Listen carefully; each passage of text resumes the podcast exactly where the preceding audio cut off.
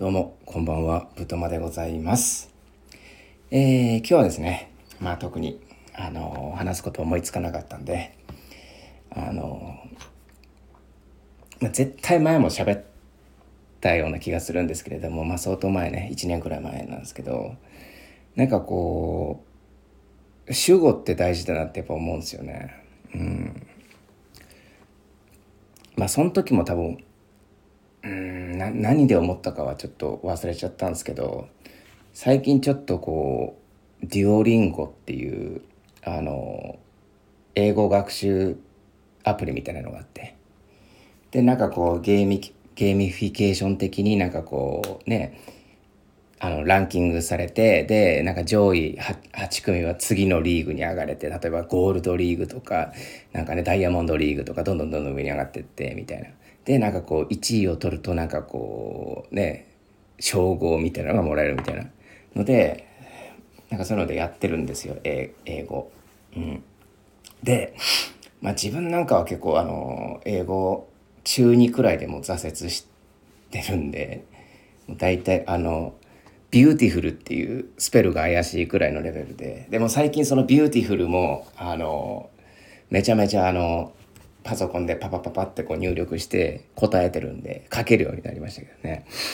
なんでちょっと楽しんでるんですけど。でやっぱり英語ってこう、まあ、このデュオリンゴっていうものは本当しつこくに同じ問題を出してくるんですよ。結構。あのどんどんどんどんこう難しくはなっていくんですけど例えば中1のねその B 動詞あたりからもうちょっと複雑になってきたりとかするんですけれどもうん。基本的にやっぱこう単語を覚えさせたいみたいなのもあって何回も同じ例えば「beautiful」とか結構そういうねよく使う長めの単語あるじゃないですか。文字数が多いあの中1には結構厳しいあのね長めのアルファベットの羅列あるじゃないですか。あれをなんかね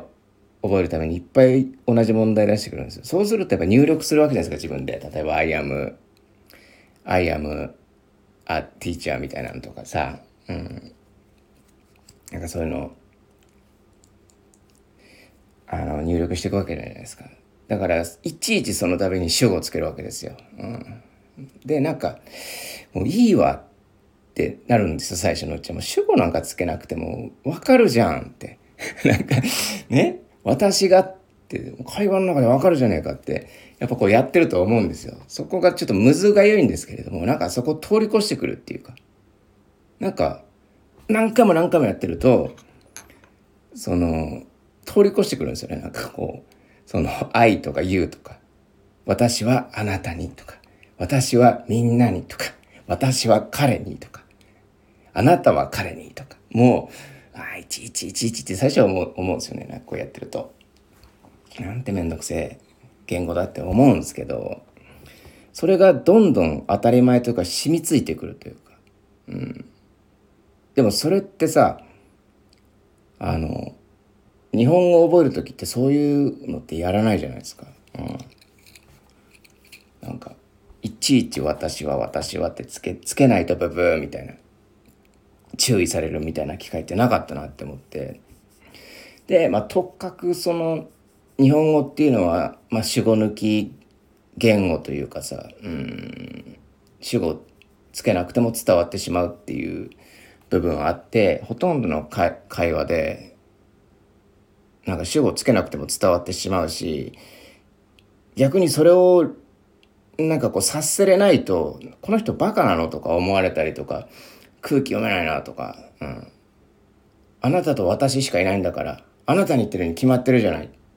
ていうなんか暗黙の了解があったりとかするじゃないですか、まあ、それは英語圏にもあるのかもしれないけど。うんなんかそういうのを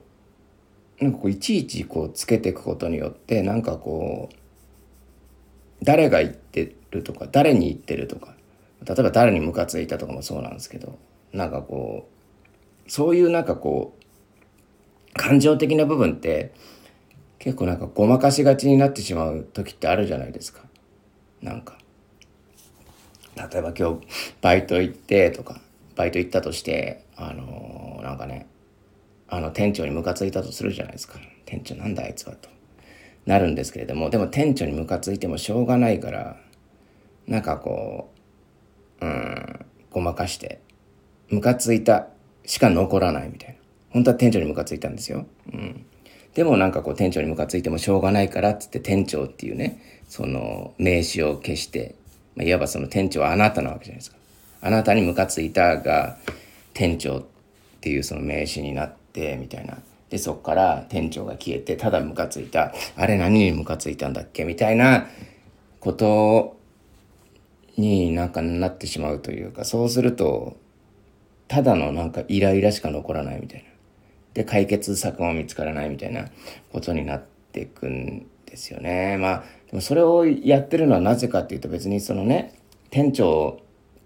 に対してそのバイト先のね別にあの今日バイト先で店長に本当にムカついたとかっていうことではないんですけどた例え話ね。店長はすごくいい人なんですけどあの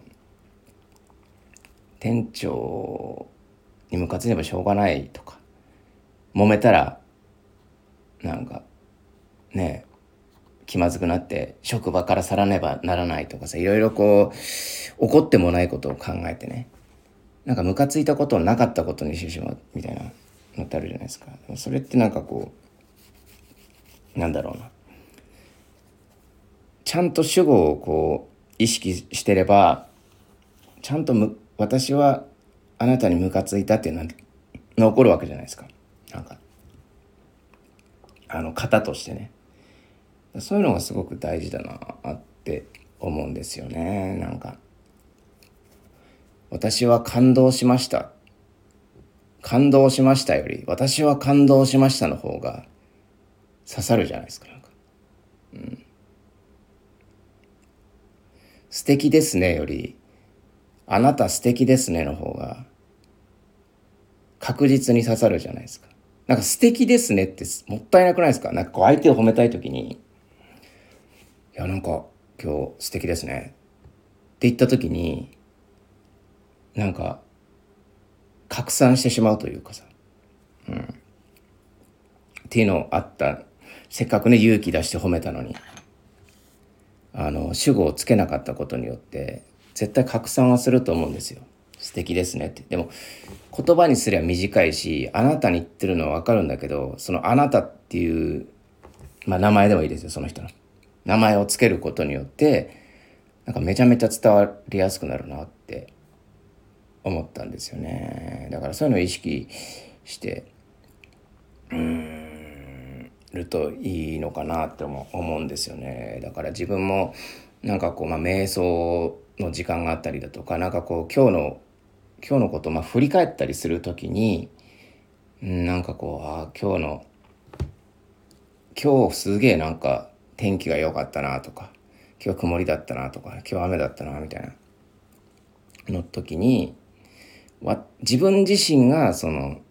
天気に対してどう思ったかっていうことを考えるのでやっぱ自分が自分がみたいなのをすごく考えるようにはしてるんですよね。なんかこうその愛愛ですよね。英語で言うと愛とか。うん。愛的な。舞的なね。愛的な舞的な。そのなんかこう自分の主語というか。なんかそういうのがすごく